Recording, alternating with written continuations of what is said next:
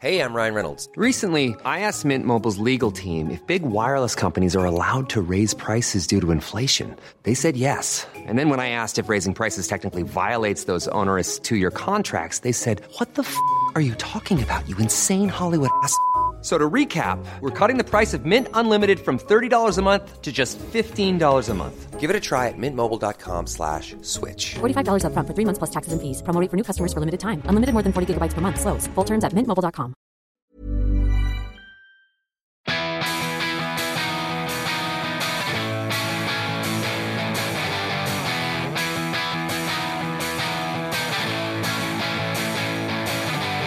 This is the We Are Going Up podcast. We've got the Football League covered. Hello and welcome to episode 168 of We Are Going Up. And I'm going to play in this music, David Cameron Walker, because you're back. You're back from the US of A. I am. Are you in one piece? I am in one piece, yeah. You're alive, you had a good time. Had a great time. Didn't, get too drunk. I didn't get too drunk most of the time. Uh, Right, good. I made, basically acted like a big kid for about a week. I went to Disney World. I met the genie from Aladdin, got a selfie with him, danced with Sebastian the Crab, met Rafiki from the uh, from the Lion King, uh, Mickey Mouse. Did all the all the all the things you'd expect of anyone rampaging around Disney World. Amazing. So this is episode 168. Now it's slightly different to how we anticipated it. Um, we should say, and it isn't. Why your is that, fault. Mark? I'm, I'm going to put this out there. This is not your fault. So basically, um, we recorded the show last night in full. A And the very way good this show, I thought as well. yeah. Well, you're going to hear most of it. Yeah. Um, the way it works is that uh, obviously I'm in Manchester, you're in London. I record my half of the conversation, you record your half, and then through the wonders of modern technology and some editing software that I've got, we put it together, and it all sounds great. Usually. However, last night I recorded the show in my car, which is a bit of a mistake because. I didn't realise that when I recorded my half of the conversation, there was going to be the phone interference all the way through. So I hold my hands up, and I'm now going to play you a little clip of how the intro to the show sounded as we recorded it last night, just so you can hear how unbearable it will be to listen to. Hello, and welcome to episode 168 of We Are Going Up. It's a Friday night slash weekend treat for you, popping into your uh, app of choice, your podcast app of choice. I'm Mark Crossley in the north and very much in the south. Is David Cameron Walker, and you're back. I am back in one piece, safe and sound. Right, so that's how it sounded last night. Yeah. Not great. That wouldn't have been fun, No. would it, for an hour? Wouldn't have been fun for me to edit it for a few hours and you to listen to it for an hour. I mean, your your bits are fine. So whenever you talk and the Ah. callers we had on were, were great. But all that great stuff. We had we had some great chats, just me we and did. you at the we end. talked about. We talked Gone about forever. Consigned Well, to the, the cutting room we could floor. play it, but it would just be you talking to thin air, which which would be quite Yeah. amusing. Um, we talked about the England Euro '96 team and how they've all made dreadful managers. terrible.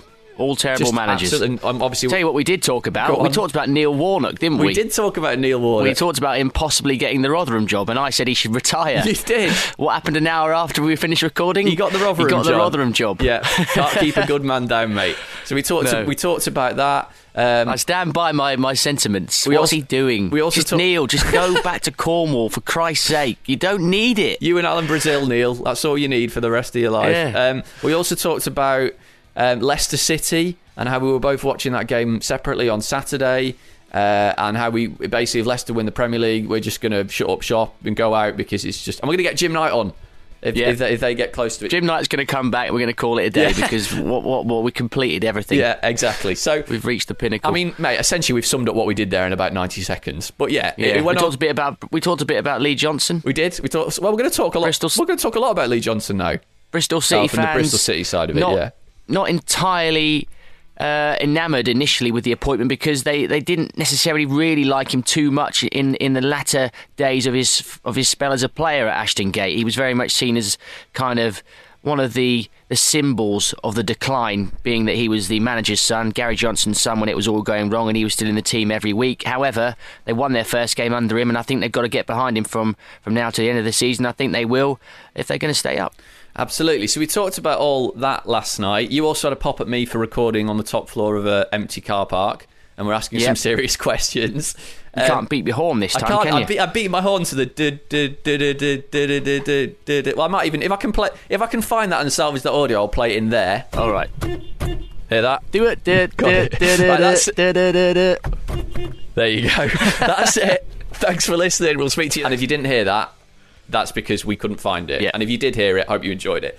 right. So we, we've done our best then. So what we're going to do is we're going to play you just basically the three interviews that we did last night. Yeah. Um, Bloody good interviews. That's what they are. if we do say so ourselves. So coming up later on, you're going to hear from well fans of the two sides that have made it to the JPT final in April. We've got Oxford United third in League Two. George Dugdale from BT Sport, big Oxford fan, will come on to talk about. Uh, their season and getting to Wembley, and also Barnsley. Lee Johnson's gone. Well, they're at Wembley as well, and they're doing well. They're flying in League One at the minute. Uh, so we're going to speak to Doug O'Kane, sports editor of the Barnsley Chronicle. So that's coming up. But first, we're going to start with Jonathan Rogers from the Facing Two Ways blog. What was that noise? What noise? I just heard a ridiculous, ridiculous noise. More, Maybe- more technical difficulties. Your end. What was that? What was that? I don't know. I didn't hear anything. I have no idea. You're going Sorry. mad. I have go. I have been awake since three forty-five this morning. But anyway, um, yeah, Jonathan Rogers from the at Pop Cider blog. No, Uh, no, no. At Pop Cider. No, no, no, you've got it all wrong. Mate, he's take- at, take he's over at this. Popsider on Twitter, and his blog That's is called one. Facing Two Ways That's the one. because he supports Derby, but he lives in Watford, so he sort of, sort of also likes Watford and watches them from time to time. Right. That's why it's called Facing Two Ways. Got you. Well salvaged. So Paul Clements left this week after 33 games in charge, sacked by the club. There's lots. He made the national press. Lots of stories about it. You know, not being promotion, not being the aim this season, all this kind of thing. Uh, so we spoke to Jonathan about this, and we started by asking him, um, well, how he felt when he heard the news that uh, Paul Clement had lost his job early this week. I mean, uh, we, we we had uh, we had sort of felt something was some, something had gone wrong since since Boxing Day. We, we were atop of Boxing Day, so um, but we hadn't won in seven games since then, and there were rumblings of things going on behind the scenes, and there are some. The chairman had been into the dressing room after one of the defeats and had a rant to the players. So we knew something was going on, but I, I, I was at the Fulham game on Saturday, and it seemed to have sort of stabilised. We, we were playing okay. There were some positive signs. He was changing the side around, and and he said he had the support of the chairman. So it, I, I think it was a shock for everyone, really. I mean, even, even the fans who thought he was not the right man for Derby still expected them to be given a few more games, and and a lot of us just expected them to be uh, carrying on to, to the end of the season at least to see how far we got. So I think all of, all of the media as well as the fans were just uh, shocked and flabbergasted, and and it, it's probably got worse since then. I, I wasn't that surprised because I, I'd read your blog, one you did after Yeah. after the Preston game, and Yeah. and and I'd, I'd, I'd heard a few bits and bobs in the last month or so that there was you know slight rumblings of discontent amongst the, some sections of the fan base. Yeah. And, and I was actually having a conversation with with some friends who said, "Oh, Derby have sacked their manager. That's a bit strange, isn't it?" And I sort of said, "Well, I mean." This is before I'd read the statement. I'd just seen the news, and I said, "Well, you know, they've spent a lot of money in the summer. They've slipped us slightly in the table. It's a big deal to get up next season because of the increased TV money and all that. And I'm sure they're just being ruthless and rightly or wrongly, they've sacked the manager in- with with the aim of getting promotion in mind because promotion at all costs this season. But then you then you read the statement Yeah. from from the hierarchy there, and you." That's what surprised me. Yeah. It- uh, if we are to believe their words, it's nothing to do with promotion. Yeah. It's because he Wow. wasn't playing the right kind of football. Well, yeah. I mean, it, uh, the, the the thing that's that's sort of made me feel quite uh, negative and worried about the future is, is actually the, the statement that came out when he was sacked, and every single statement since. I mean, uh, Morris spent the chairman. He spent the whole of yesterday and well, the, the day before giving interviews to the press like it was it was all prepared and. All of that, he was saying things like uh, promotion's not a priority. We always said it wasn't a priority and we always said that uh, the important thing was to have uh, played the Derby way, which is something that no one's really ever heard of before. McClaren mentioned it once in his first season as sort of a suggestion that the Derby were playing some attacking, uh, free-flowing passing football, but we've not heard of that before this season, and none of the fans really recognised that as a as a as a real thing, and the, the statements have been increasingly ludicrous and and quite flabbergasting, really. I mean, uh, uh, I'm using all these strange words to, des- to describe it, but it, it, it is. If, if you were top of the league, if you were top, playing exactly the same football, and you were top, Yeah. there's no way they would have got rid of him, surely. exactly, exactly. I mean, I mean, the football's been a bit. Um, occasionally, it's been really, really poor, but um, in the first few games, we, we struggled. And I think Clement was a, a fan of, of possession football. Maybe he's got that from his time coaching in uh, in in Spain. But you know, and he was very cautious, and sometimes he made the wrong decisions with substitutions and team selections. But we, we had we, there were some excellent performances, not not completely consistent throughout the season, but you can't. I, I did a, a thing on my blog at, on Boxing Day when we were top, and and it, you know it was it was it was fine. People were were generally happy. It, it, it came across very well in the media. Uh, the chairman seemed happy, and it, it's it, something something appears to have happened behind the scenes because we um, we probably won't know what it is, but I'm sure there's been some falling out. But the, but the chairman's comments just don't. Nobody can understand them, and they, they come across as increasingly illogical, really. So it, it's it's it's very difficult to work out what's going on. I know that Clement hadn't been there for a particularly long time. I think just 33 games in total. What was the sort of fans' view on him? Do you, do you think the majority of fans feel he's been harshly done to, or because of this winless run recently and the fact that perhaps they were, you know, you were slipping slightly behind in the promotion race, that um, fans feel that this change might not be the worst thing?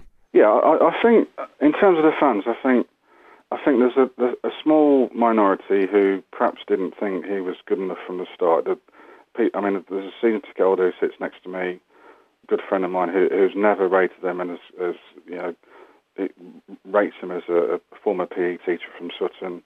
And the style of play has sometimes been a bit cautious and a bit negative. negative, and I think a lot of a lot of fans had concerns about the, the game since Christmas, including me, because some of the some of the performances were just were just awful, and I, and I I felt pretty disengaged by it. And I've been I've been following the team since the eighties, really, and I, I I put a lot of commitment into it, and I- and I just felt I was sitting in the stadium feeling feeling disengaged and and sort of uninterested, and the, and the players were not looking interested. But I think the majority of fans were.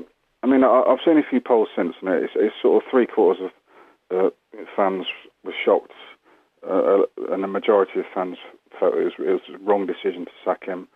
And, and I, I, I think probably since then, given the statements from the owner afterwards, I think perhaps people are just getting increasingly concerned and thinking, well, the, the more the more we hear from the chairman, the more sympathy Clement gets, the more the more he sounds hard done by, the more it sounds like he's he, he, he was on a hiding to nothing from the start. Because I mean, he's he's he's, he's, he's he did pretty well by by Christmas, by Boxing Day. We were top of the league. Uh, he, he was, you know, in the first few months of his first job as a as a number one, and he was doing okay. It, it it is it is sort of completely illogical. And what do you think about the decision to immediately announce that Darren Wassall is going to be Yeah. in charge for the for the rest of the season? Again, that, that was one of the, the strangest things from the the initial statement, and and, uh, and since then, he, I mean, Wassall is is a guy who's been uh, uh, running the academy for for a long time, and he's got a lot of had a lot of credit for that, and he's got a, a very good reputation for that. But he's only he's only got 45 minutes experience of being a manager of Derby, and that was that was after McClaren was appointed, and he was in charge for the first game. McClaren was in the stands, uh, and we're 4-1 down at half time. McClaren took over, uh, did the, uh, put Eustace on, changed the formation, and we we're, we're a 4-4 by the end of the game. So the rest is history. So he's he's got he's always going to have that on his back, really. And uh, again, the ill- illogicality of it is is that if Morris felt he was going, he needed to make a change, you would have you would have thought he'd had someone in mind to start, and it, you would have thought he'd had someone as a backup to sort of take over. And you would think he'd be talking about, well, we- we've got chance, we've got 19 games to go, and we're going to go all out for promotion with, with someone perhaps who's got experience, someone who's got uh, knowledge of this division. And instead, uh, we, we've got an under 21 manager, head of the academy, and we, we don't know what's going to happen. He- he's repeated in the, in the press today that he's going to stay until the end of the season. He's not looking at uh, recruiting any manager. He's not putting any process in place to recruit a, man- a new manager. But it's difficult to, to actually believe what he's saying. What he's saying about that. And I think it's it's very interesting to look at the this this particular part of the of the whole situation because you have been linked with Nigel Pearson, but those reports today have, have been quashed. David Moyes was was in the stands Yeah. for the game at the weekend against Fulham. Uh, now, David Moyes isn't isn't a manager that necessarily would fit with this so-called Derby way that, that Mel Morris is talking about. sure Nigel Pearson. Pearson might be a bit closer to it, but still not exactly uh, Pep Guardiola, uh, the, the second coming of Pep Guardiola. But um, eh, I- however, if if either of those two turned up uh, at the iPro next week with the squad of players you've got, I mean, just looking at the players that you brought in in the summer, Yeah. you know, Baird, uh, Darren Bent, Scott Carson, Andreas Weimann, Tom Ince, Jason Shackell, Jacob Butterfield, Bradley Johnson, Nick Blackman in January. Yeah. I mean, you, you spent huge money on on a lot of players there with Premier League experience, uh, you know, and and good. Really, really good players for the championship. Whether you can question their hunger and how much money they're on and all that, but if you had a proper manager who knew really knew what he was doing, you'd, you'd have to think that Pearson, in, particular, Yeah. with his recent track record, could get those players up this season. Certainly. I mean, part of the problem I think has been some of the players, for whatever reason, haven't been playing. I mean, the body language has been- awful on the pitch. I, I didn't even mention any of the players that were already there. Yeah, yeah.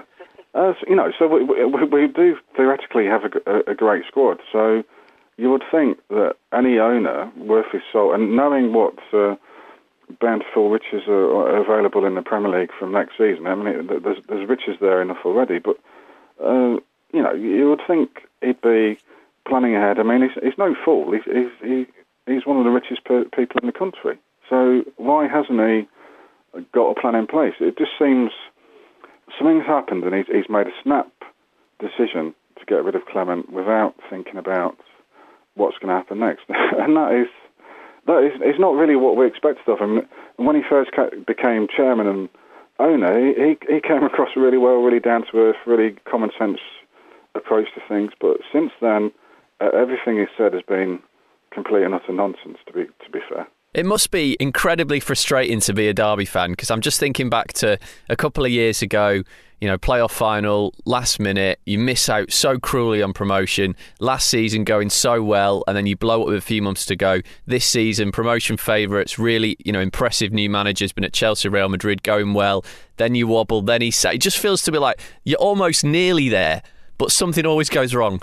Yeah, uh, to to be honest, in, in my uh, life as a supporter, it's, it's probably been been the same way. I mean, I, I, I was I started off watching them when Peter Taylor came back in 1982, 83, and that, that was like a, a chance for redemption after years of failure for us. And it's it's been up and, up and down since then, and we've we've nearly been bankrupt a few times. But but uh, you know, after that playoff final and that, I mean, that that season where we nearly got off, got up in the playoffs, it's, it's a lot of fans, including me, are thinking of that as a golden period where we did play great football, where we had a management team who were had links to the club and re- clearly loved the club, and we were going in the right direction. And after that, it just it just went something went wrong last season, and you you would think everything was going for us this season with you know a, a, a rich benefactor who's a local man, and the, the logic of spending 25 million pounds, and he was saying, well, you know, we can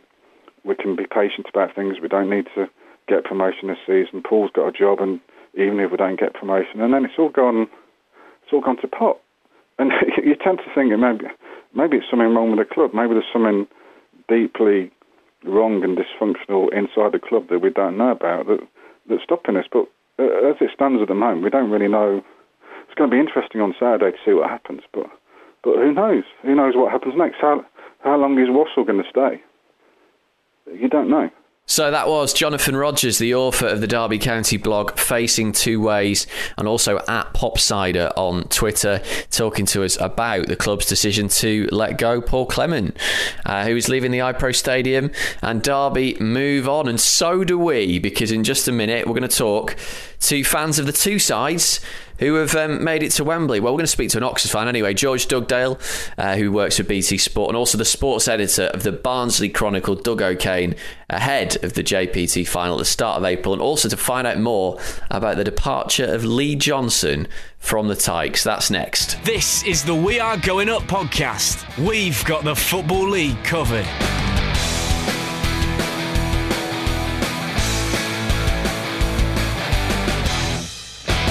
Okay, so the big game at Wembley, what, just under two months away, uh, but we know it's going to be between Barnsley and Oxford to win the first piece of silverware for a Football League side this season in the Johnstone's Paint Trophy Final 2016. Coming up, George Dugdale from BT Sport, big Oxford fan, uh, on their season under Michael Appleton. But first, interesting story at Barnsley. They're in a great run now. wasn't wasn't like that a few months ago. Lee Johnson under big pressure.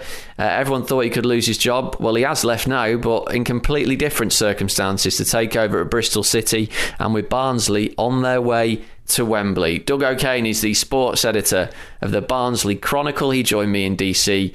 Uh, last night when we recorded this initially, and I started by asking him what his reaction was during the week when he found out the news that Lee Johnson had decided to leave the club and take over at Bristol City. I think it was definitely a surprise. I mean, two months earlier, or even just before Christmas, there'd been constant rumours, well, speculation for weeks and weeks about will he get sacked. That's been the majority of the season. Um, he's been, I know, reasonably close to that. Um, and then he's had this unbelievable run of six wins in a row, obviously in the league, obviously side by side with getting to Wembley in the Johnstone Paints Trophy. And suddenly he's uh, instead of being uh, sort of um, booted out the door, he leaves out of the door for a higher club um, in a higher league, and it's it's amazing, really.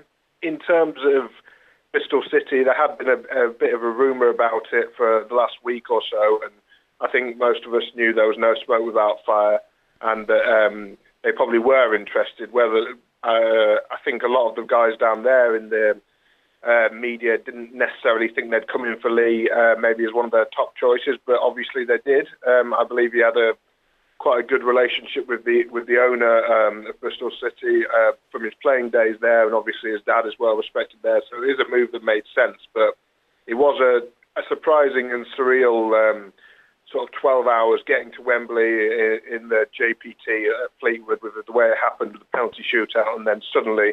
Um, wake up in the morning and um, he's going down to Bristol City uh, to uh, to eventually join them the next day. So um, yeah, it wasn't. It makes sense when you think about it, um, but at the time, yeah, it, was, it was just an, the latest twist in what's been a very up and down season. Yeah, to say the least, it's been absolutely mad. I mean, were the fans disappointed to see Johnson go? I think so, yeah, because um, he'd won a lot of them round in the last um, couple of months uh, with the form. I mean, you can't really argue with it, to be honest. And I think overall, five points off the playoffs in um, February with with some good form. I think that's it's not a fantastic season, but it's an acceptable season, especially with the Wembley final. So you'd have to say he was doing reasonably well. If if you mean disappointed in terms of do they uh, feel let down by him, um, I think maybe a few do, but I think the majority understand that it was a club that had a very special place in um, his heart. Uh, it's a club in the higher division, and uh, he's an ambitious manager. And who knows, he could have gone on a, another bad run with Barnsley the next season, and possibly they wouldn't have shown him that loyalty again. You know what football's like, and they, he could have he could have um, he could never have had this opportunity again. So um, I think most people would uh, understand why he's um, why he's done it and generally, uh, I think he's he's been a sort of very up and down time at, um, at Barnsley for Lee, but he's uh, he's left on a massive high. And he's the first person to ever take them to a Wembley Cup final, so uh, he's got a special place in the club's history. Even though obviously fans would prefer it to be a more high-profile competition. We'll come on to the Wembley final in just a minute, but I'm intrigued by what you said about it being an up and down season. Um, I'm just looking at the results from October. I believe it was eight defeats in a row. Um, and like you say, six wins in a row now. So I'm just intrigued as to why it sort of turned around so so rapidly. What what's been the catalyst for this recent run? It's quite hard to say. I mean, that run that you mentioned, eight in a row, um, in the league. is the worst run since 1959, and it also included not in uh, in, a, in the FA Cup. It included um, at the same time a defeat to non-league Altrincham, which was arguably the low point really because Barnsley were really really bad that day. A lot of the games that they lost, obviously the results weren't acceptable, but their performances weren't that bad. Um, but uh, the FA Cup defeat, they were they were awful against a non-league side, and Barnsley had their full-strength team out. And that period around late October, early November um, he was he was hanging on by a thread, I think, Lee, to be honest. Um, but th- but they stuck by him, and then what turned it around? I think um, a variety of factors. I think that the run in the Johnstone's Paint Trophy helped a lot. Um, the fact that they had this Wembley, this carrot uh, of Wembley potentially, and just the way they went through the rounds. They won. They won a couple of penalty shootouts, but they really showed character and bit of resolve, and I think that brought them together as a group and gave them confidence. Adam Hammill is a massive, massive factor in it. He obviously played for Barnsley about five years ago now, and he returned uh, right at the end of that eight, eight match run. He scored the winner uh, against York in the JPT, and then went on to well, he's been assisting and scoring quite a few goals ever since then, and just he, he's added a bit of leadership. I mean, he's one of the oldest players at 27. He's added experience, and he, he's, in my opinion, too good for League One and he's he's been a major catalyst because he just seems to have had that added that spark to the attack, and they weren't really scoring goals before then, and they just they've, they've, they've all played a lot better. There's been a couple of other signings as well. Kevin Long and Aidy White came into defence and really shored it up. Long's now going to go back to Burnley after this weekend, so that's a bit of a blow. But, but uh, just a few experienced signings, and also I think it was just a freak run that they were. They, that team probably wasn't bad enough to lose eight games in a row, but they did just through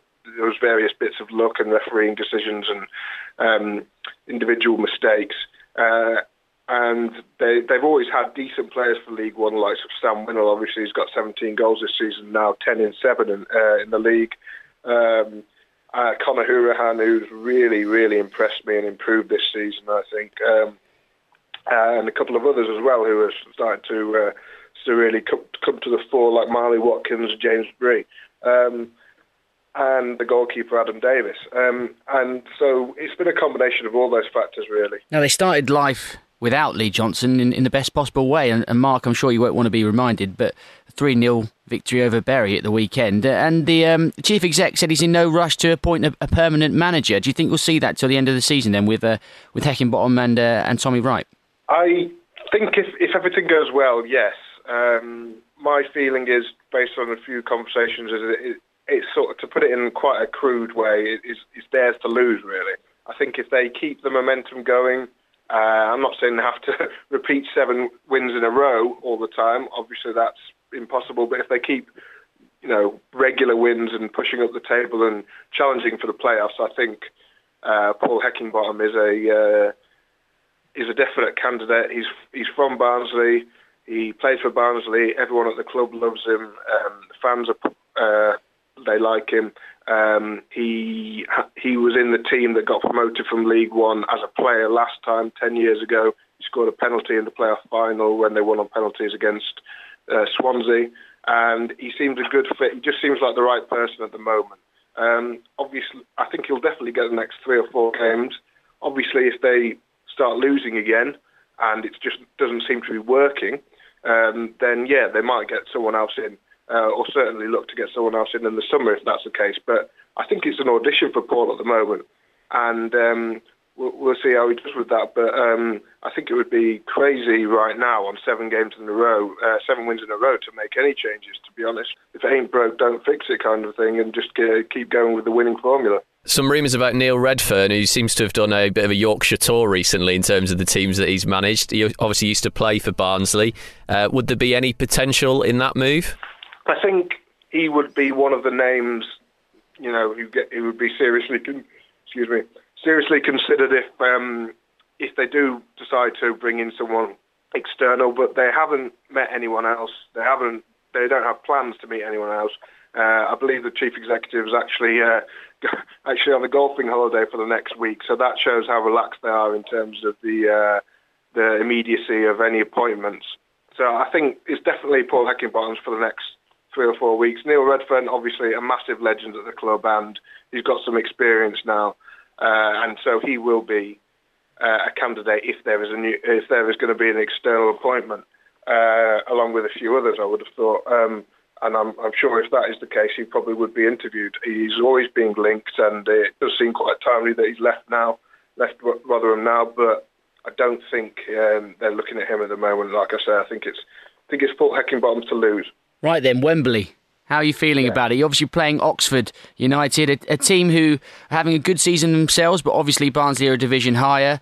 Uh, Oxford have impressed in the FA Cup this season with some with some good players that have caught the eye. But uh, are Barnsley fans confident going into this match? Yes, I think so. I mean, I'm not going to pretend to be an expert about Oxford. I, I don't know too much about them, but um, obviously they are they are a good team, doing very well in their league, and it'll be a tough game. I think um, all, all the cliches apply of 90 minutes, anything can happen. I think Barnsley probably, I would imagine, have a little bit more quality in their team, but being being in League One and having you know uh, being probably the form team of. Uh, of League One and maybe the Football League at the moment, but uh, I think it'll be a tough match, and um, and I think just everyone's just looking forward to it, and people are really delighted to go to Wembley. Obviously, you, once you're there, you, you want to win it, and uh, sure Barnsley are very confident that they can. In terms of the, the numbers of fans we can expect to see travelling down to Wembley, how, how, many do you think you'll get?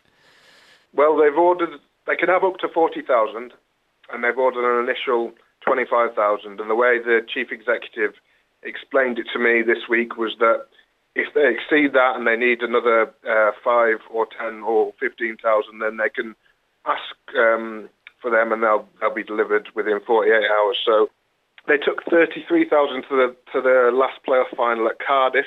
Obviously, that was a playoff final rather than the Johnstone's Paint Trophy, but I think the draw of Wembley, I think it will be similar to that. I, I, it's very hard to tell. Never just uh, it's, it's not. It's only been a week since uh, they got there, but I think I think they'll exceed that 25,000 just, and it'd be maybe 30ish. And a final question: looking at the table, five points outside the playoff spots in 10th at the minute, with a game, well, a game in hand on a, a, couple of the teams in the playoff spots. Do you think that's now got to be the ambition for whoever the new manager is to, to get in that top six? Uh, yeah, it's got to be the ambition, but um, it's still an outside chance. I mean, five five points is with uh, about 16, 17 games to go is obviously not impossible, and Barnsley are on great form. I, I, just think they need to keep this run going as long as possible, um, and if maybe it's it, they keep it going for the next month or so, then they'll be up there, and it's just a case of staying there.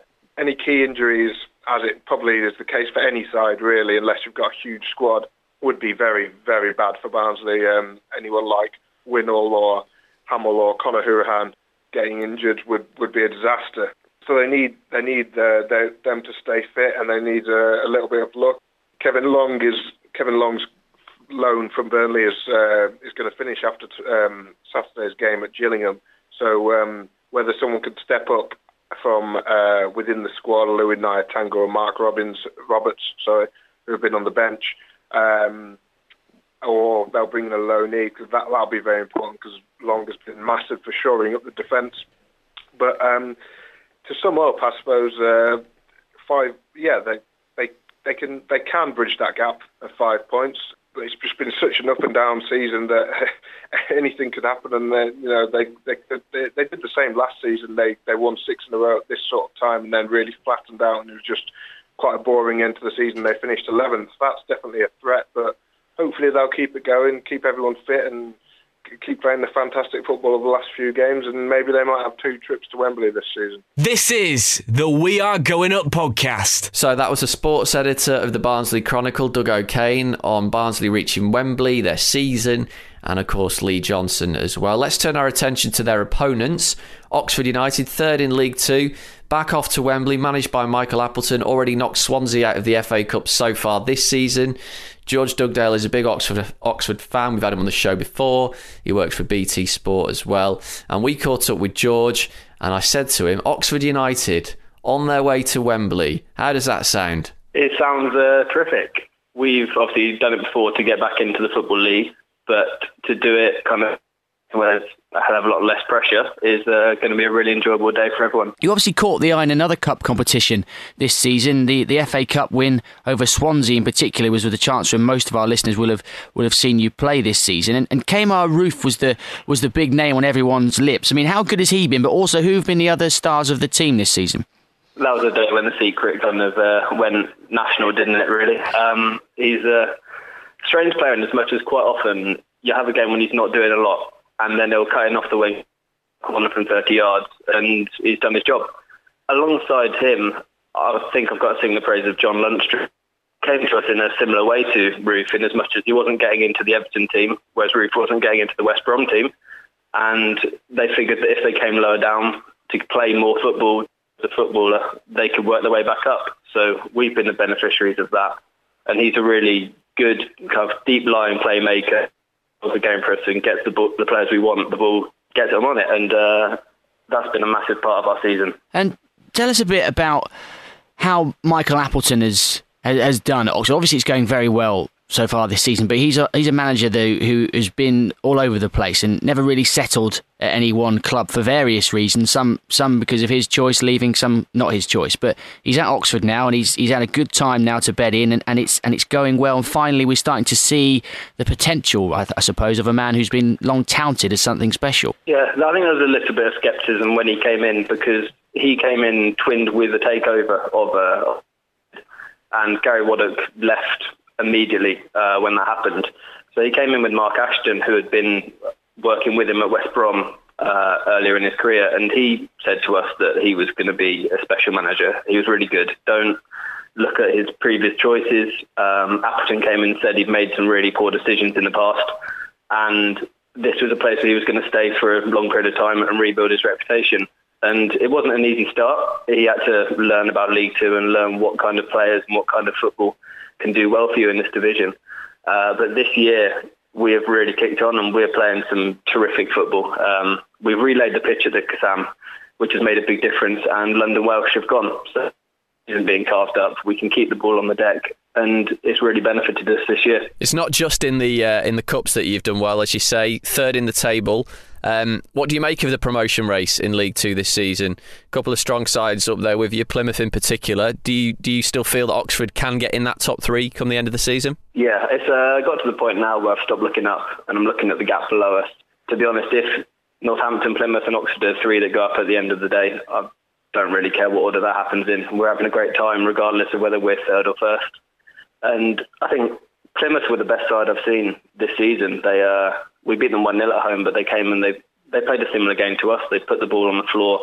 They tried to work openings, kind of in a style that is uh, similar to a level far above this. Um, other sides come and they still put the ball in the box. They still do the League Two thing, but I think the three best sides in the league are in the promotion positions at the moment. So long may it stay that way. Have you got your ticket for Wembley? It's all booked. It's all done. Um, we got through seven thousand five hundred today, which is just season ticket holders. Go on a general sale on Monday, which is when the fun will begin. I think we're confident that we can take more than we did to the uh, conference player final, which was I think thirty thousand. So if we could fill our forty thousand we've taken now, it's going to be one hell of a day. Uh, and I assume you weren't there in 1986 for the Milk Cup final. I wasn't. That was uh, a few years before I was born. But um, you hear you hear the stories of it, and uh, as an Oxford fan, it's it's obviously not on the same level. Uh, we're not the same club as we were back then, but any chance to go and play at Wembley and show what the club is all about now is something that we've got to embrace. And I suppose if, if you look at last season's uh, JPT, it might be a good omen. Bristol City winning it, and they obviously went on to get promotion, and they were facing a team who hadn't been to uh, to Wembley in a cup final before, that the same as Barnsley. However, this time it's kind of uh, the other way round. Uh, you are obviously lower down the, the, the pyramid. You're a league below Barnsley. So in terms of that match, do you, do you, are you confident that you can you can? I mean, you've beaten a Premier League team this season, so you should be confident, I guess, of, of being able to beat Barnsley we've beaten the team from each of the top uh, five leagues in England this season. So whatever league you're in, we will have a good. But um, I think our football is actually more suited to playing any teams of a higher level, sides that don't really want to lump it into our box, that don't want to uh, kick you off the park for 90 minutes. We're a passing side. We're, we're not really equipped to play the long ball game. So sides that are willing to stand off us, kind of go head to head in a football match, it suited us better. So Swindon, Millwall, Swansea, Brentford, all of those, they've uh, been beaten this season. So hopefully there's uh, one more to come. One thing I wanted to ask about, and forgive my ignorance on this issue, um, but I guess for a lot of people like me who, you know, sort of don't follow League Two that closely or haven't followed it that closely this season, a lot of the things I Look read. at you, eh? I know. Go up to League One and you forget all about things it. have changed, haven't they? Might be back there the way we're going. Anyway, um, one of the things I do see a lot of is David Jones from Sky Sports News, um, obviously presents Saturday Night Football, tweeting a lot about Oxford. He's now involved behind the scenes at the club. Can you tell us any more about that? He is. He uh, came in at the start of, it might have been towards the end of last season actually, but he's been more involved in the last 12 months anyway. Um, and it's through friendships with the chairman and the old chief executive. And it's just another kind of football mind to have on the board, someone with an understanding of the game, with contacts. And I think he's a Sunderland fan, but he's been really positive around Oxford. He's helping us out wherever he can. And I think it's been really welcome. And one final question from me about um, about the club because I think we've talked about Oxford on this podcast. I mean, pretty much since we started it. I think last certainly the last two or three years about Oxford being on the cusp of going up and things going wrong and changing manager and playoffs and all that kind of thing. Does this feel like the season? This feels like a special season, and that's going to come back and bite me in May if it all goes wrong. But we've been in good positions before. But even from pre-season this year, we uh, we went out to Austria, and a load of fans went out there, and the club were really good at getting the players, the staff, all interacting with the fans, and this kind of one club mentality was formed there. And throughout this season, that's been evident. There was a time when an Oxford team couldn't lose a game without being booed off. You couldn't be losing at half time without getting stick. Now we we lost three two at home to Barnet. It's a game we really should have won. And the players are getting chanted and sung off the pitch. And it's a massive change. And I think there's a real feeling we um, we came up from the non-league. We were fairly well placed, and we thought we could have gone up a t- couple of times. And then we plateaued. We got stuck in League Two, and it feels like we're actually kicking on again now. So I don't want to jinx it, but this feels like a really good team, a really good kind of atmosphere around the club. Great manager, great chairman. So touch wood, this is the one. Breaking news Derby County have appointed Michael Appleton as their new manager after he leaves Oxford just days before the Johnson Paint Trophy final. Don't even joke about things like this. I actually thought you did have some breaking news. Then. no, I was like, even don't by worry. our standards, that's ridiculous. um, George, enjoy Wembley, mate. All the best. Thanks for coming on. Never a problem. You're listening to We Are Going Up. We've got the Football League covered.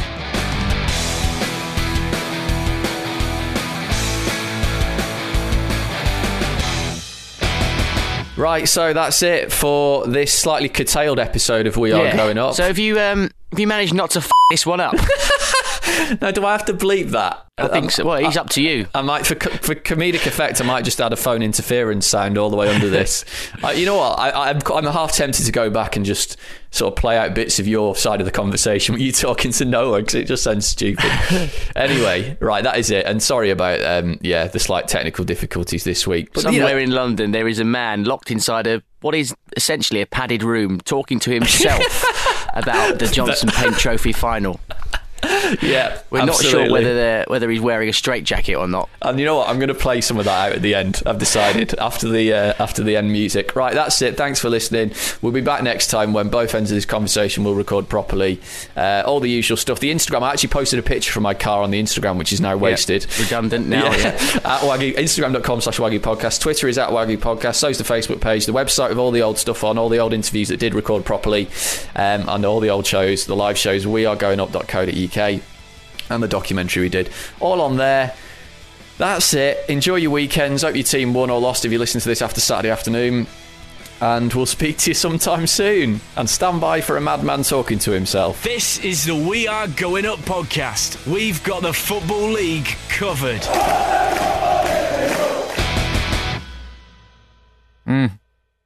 Yeah.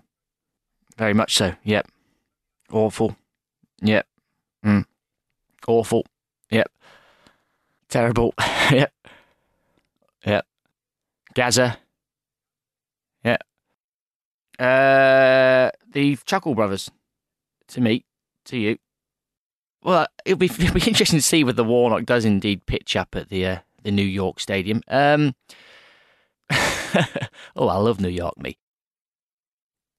Strange Instagram we have. If we end this season right with Leicester as Premier League champions and Watford in the top half of the league, I think we should. Hey, it's Paige DeSorbo from Giggly Squad. High quality fashion without the price tag. Say hello to Quince. I'm snagging high-end essentials like cozy cashmere sweaters, sleek leather jackets, fine jewelry, and so much more. With Quince being 50 to 80% less than similar brands. And they partner with factories that prioritize safe, ethical, and responsible manufacturing. I love that. Luxury quality within reach. Go to quince.com slash style to get free shipping and 365-day returns on your next order. quince.com slash style. regardless of anything else, we should give it up.